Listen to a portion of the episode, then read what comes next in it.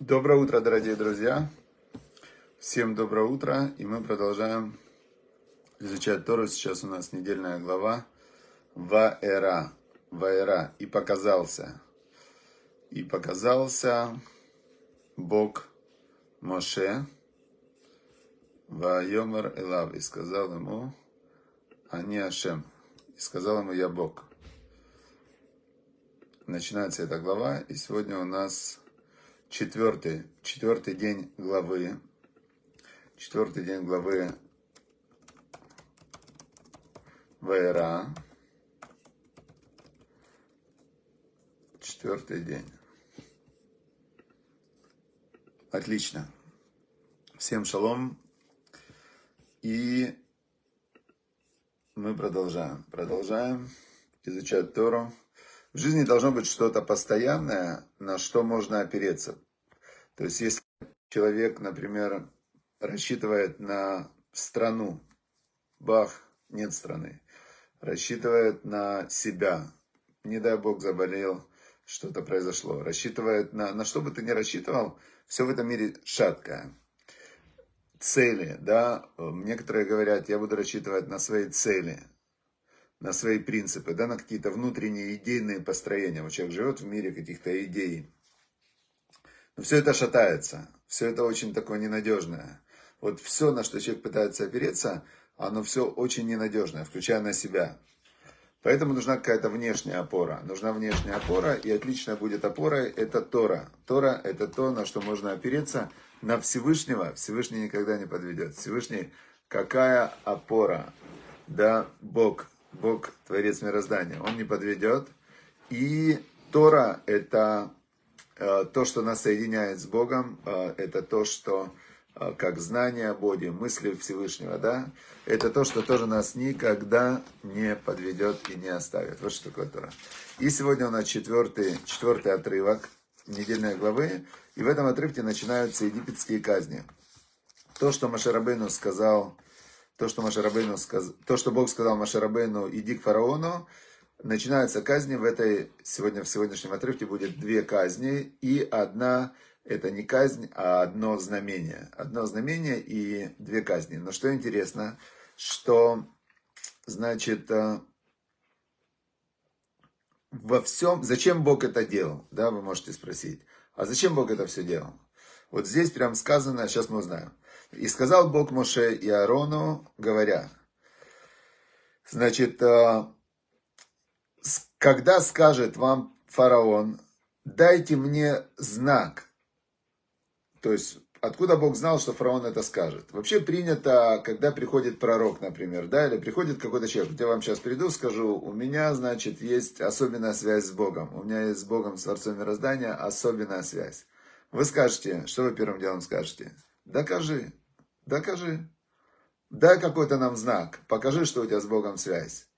Пророки, когда их проверяли, они могли сказать, например, вот я бы сейчас сказал, вот, например, там, Яков Шатадин, номер твоей кредитной карточки такой-то, такой-то, три задние цифры, три цифры сзади такой-то. Александр Нагорный, значит, родился такого-то, такого-то числа, значит, и учился в такой-то школе, номер такой-то. То есть пророк, он мог сказать любую информацию про каждого. Теперь Бог говорит Машарабейну, когда вы придете к фараону, чтобы с ним разговаривать, он вам скажет, дайте мне знак. И тогда ты скажешь Аарону, возьми свое, свой посох и брось его перед фараоном, и он станет крокодилом. Такое Бог дает задание. А? Танин, Танин. А, в первый раз он был нахажем, когда Бог разговаривал с Моше Рабейну, и когда Моше сказал, как, что, как я докажу сынам Израиля, что я пророк, ну, что я от тебя иду. Бог сказал ему, брось посох, и он превратится в змею. А здесь он сказал, прям написано дословно, скажешь Аарону, тут посох бросает не Моше Рабейну, ты должен сказать Аарону, чтобы он взял свой посох, бросил его перед фараоном, и он станет танином. Не нахашем, а танином. Танин это крокодил.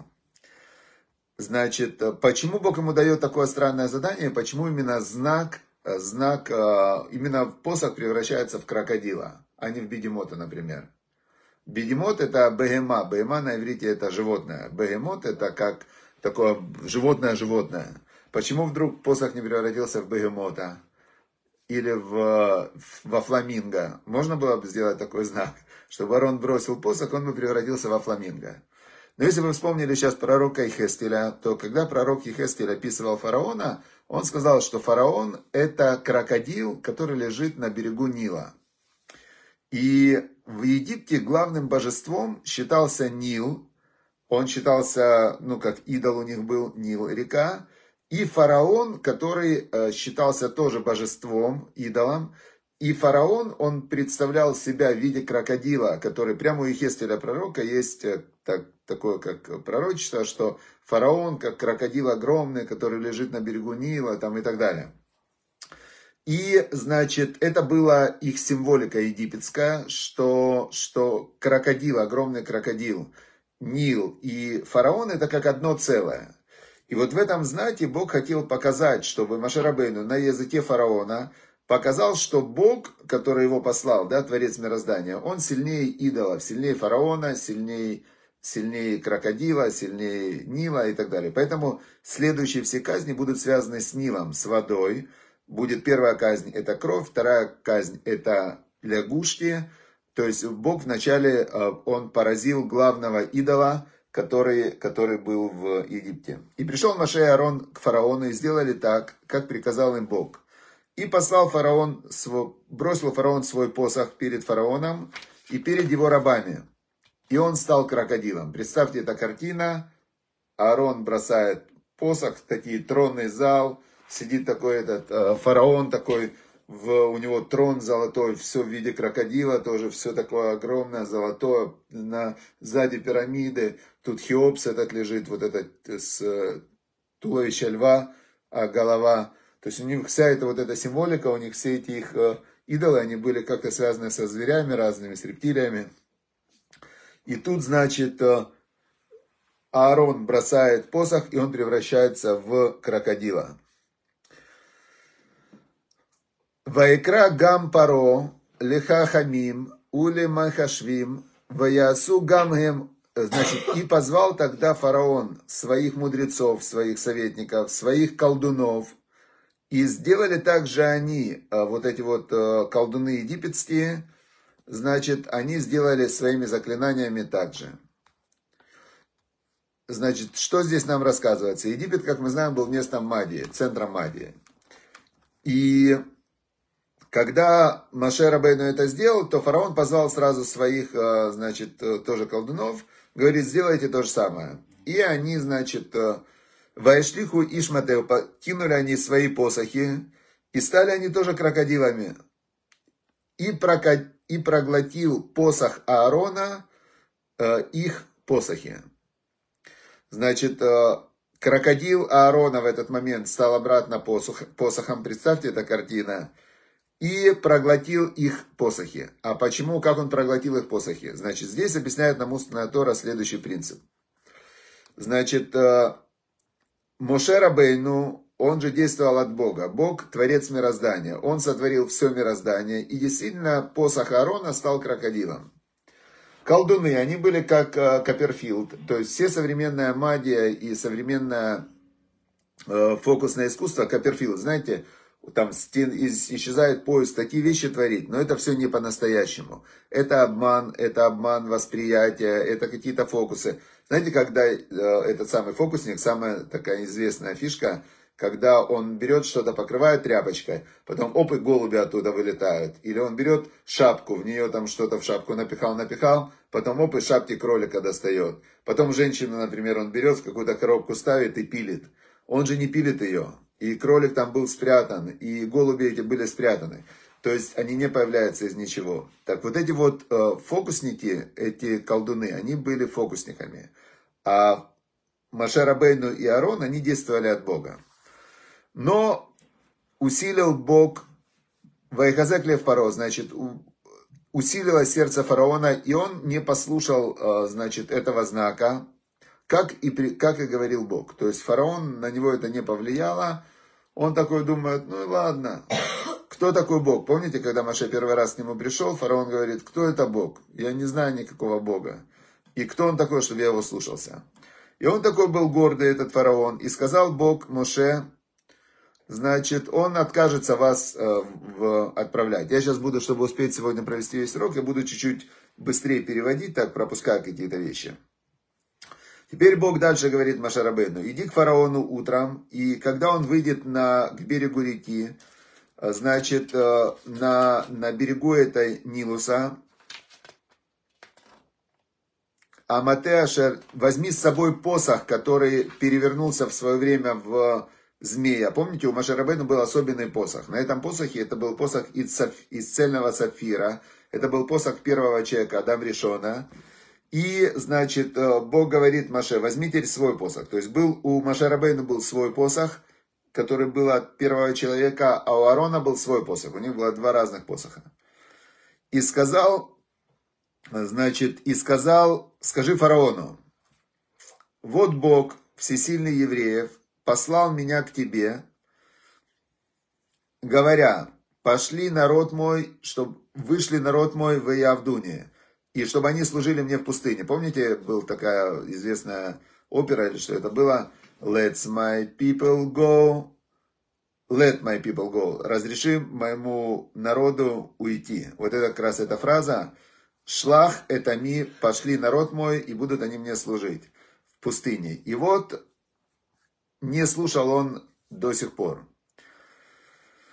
И Моше Рабейну продолжает. Моше Рабейну, он уже был пророк, и он от Бога говорит, представьте эту ситуацию, на берегу реки. Так сказал Бог. И вот здесь как раз ответ нам на вопрос, зачем Бог все это сделал. Безот ты да тиани ашем. В этом ты узнаешь, что я Бог. В этом ты узнаешь, что я Бог. Вот я, значит, бью посохом по, по воде, и вода станет кровью. И рыба, которая она в Нилусе, она вся умрет, и Нил будет вонять, и невозможно будет пить воду. А, значит, все, это была первая казнь. Первая казнь была, это вода превратилась в кровь. Зачем, зачем это было сделано? Зачем это было сделано? Значит, первым делом Бог показал, что те идолы, которым поклоняются люди, египтяне конкретно поклонялись э, Нилу, это не, нету в них никакой силы. И второе, что он показал, это что вот вода, была вода, стала кровь.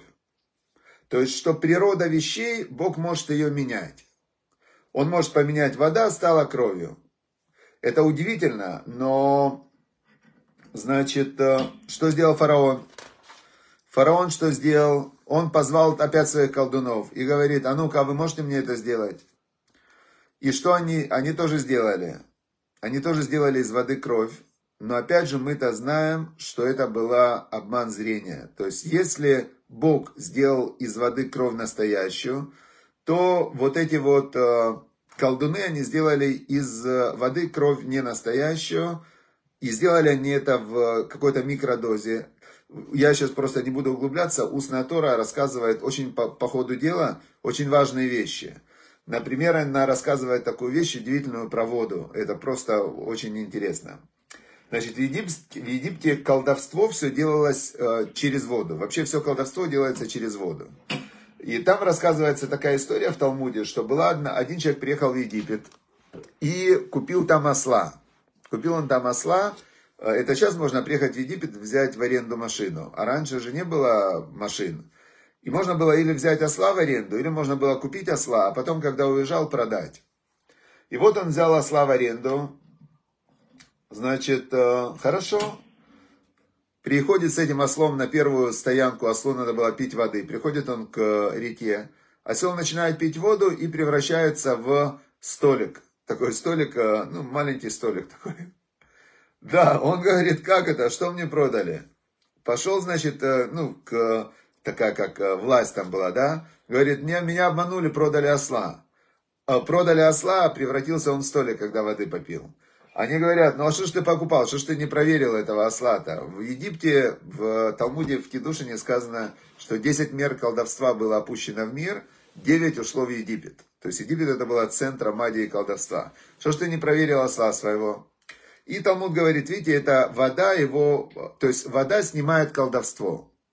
И другой рассказывается история, что одна, один там был мудрец, он сидел в, в кафе там, да, в Египте, ну, в те времена еще, там, 2-3 тысячи лет назад. И э, увидел, что официантка Мильцарит, она ему несет воду и что-то говорит, говорит, говорит на воду. И он, заста... он ей говорит, сама выпей. И он как-то эту воду на нее плеснул, значит, и что? Она превратилась в тоже в осла. И он потом на ней ездил, а потом пришел тоже к речке, и этот осел превратился опять в эту женщину.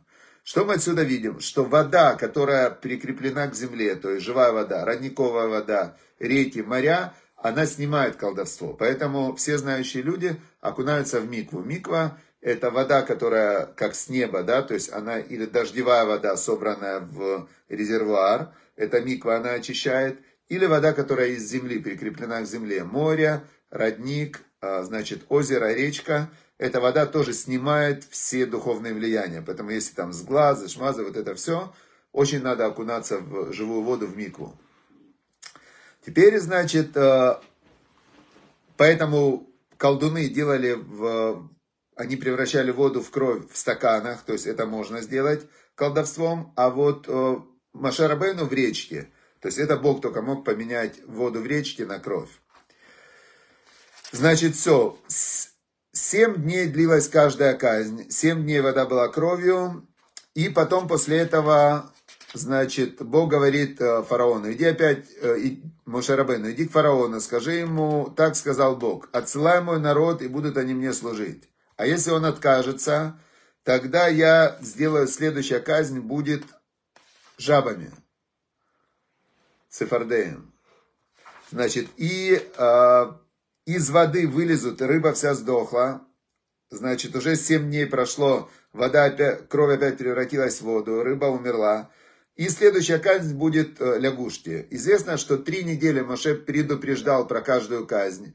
И э, все слышали, что сейчас Бог себя проявит вот так. А потом случалась эта казнь, казнь длилась неделю. Прошло три недели, и э, сказал Бог Маше Арону, значит, идите к речке, и, э, значит, ударили они опять по речке, и появилась одна большая огромная лягушка, Появилась огромная лягушка, значит, эта лягушка, ее били, она рассыпалась на многих лягушек. В общем, весь Египет покрылся лягушками, покрылся, покрылся. Невозможно, представьте, неделя лягушки просто везде. Они прямо, ну, кишели прямо эти лягушки. И что? Значит, позвал... А, тут еще был маленький момент важный. Позвал фараон своих хартумим, опять своих колдунов, и они, значит, э, выялует от аль эрец Мицраем. И они подняли лягушек на землю Египта. Здесь мы видим тоже, они могли создать лягушку, но чтобы эта лягушка потом пошла в воду, в Нил, они не могли. Только они могли на земле делать. Колдовство работает только на земле, в воде колдовство не работает.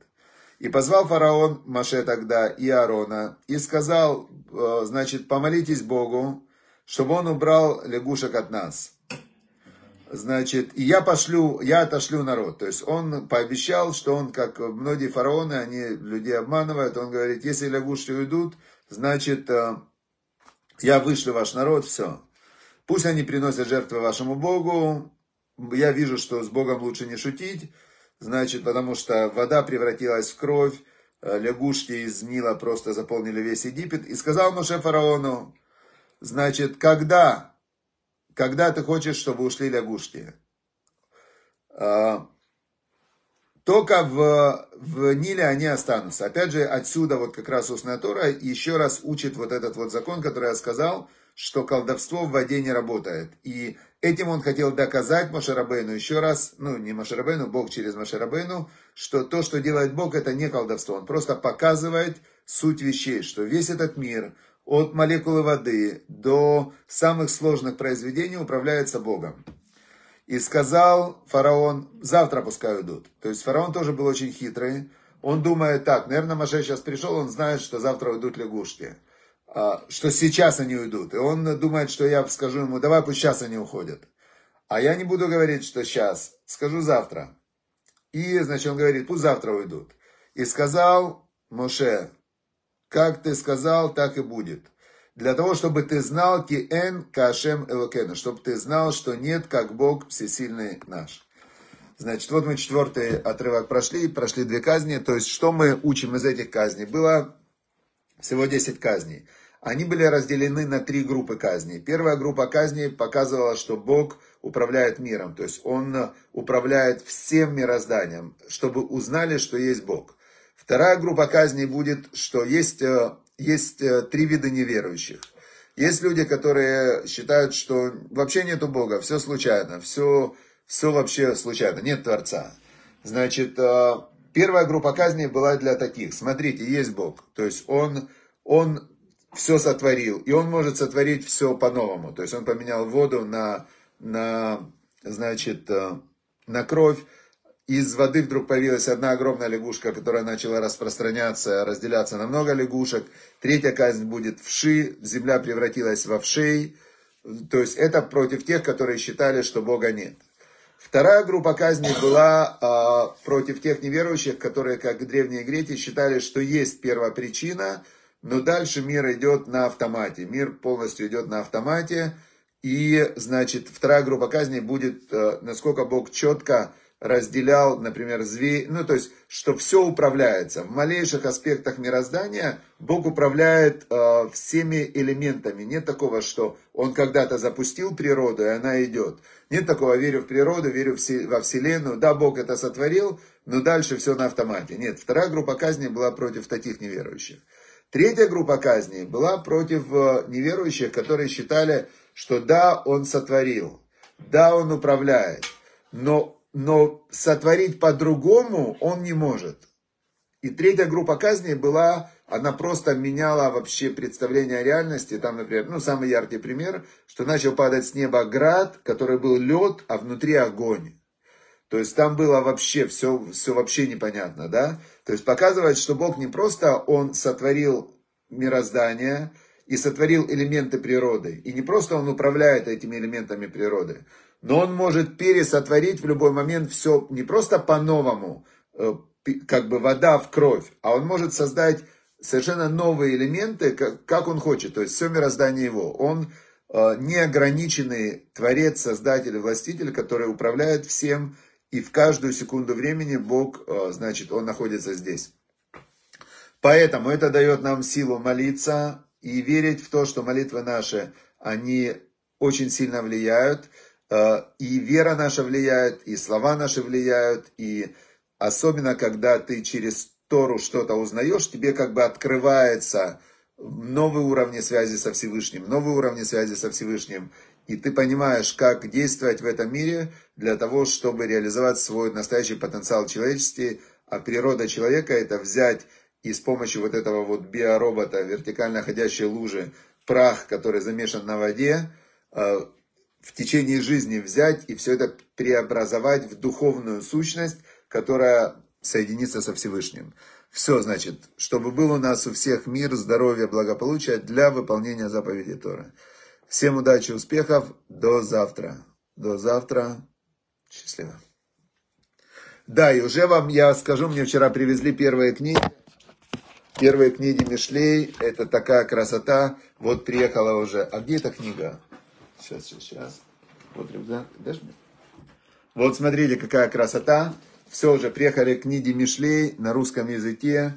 Значит, все прекрасное такое издание. Видите, с, с веревочками с такими. Мне очень нравится. Видите? Закладочки. Вот закладки. Так что можно уже на сайте Ваикра присоединяться к нашему к нашей платформе. Книги мы будем рассылать партнерам платформы по 5 штук в любую точку мира. Мы будем нашим партнерам, те, кто помогают распространению Торы, мы будем высылать по 5 книг в любую точку мира. Значит, все, уже можно заказывать прямо на сайте. А, вот, например, давайте сейчас откроется какой-то нам отрывок. Так. Написано здесь так. Ор цадиким исмах свет праведных будет э, радоваться, и радовать, и радоваться, венер решаим и дак, а свеча нечестивых погаснет. Значит, у человека есть жизненная сила, вот этот жизненный свет. И если ты праведник, если ты выполняешь заповеди, если ты учишь Тору, у тебя вот этот внутренний свет, он растет. А злодеи, они могут быть вроде бы все у них хорошо, а сил нету. Все, поэтому, чтобы мы были праведными и увеличивали свет Торы. Все, всем пока, хорошего дня.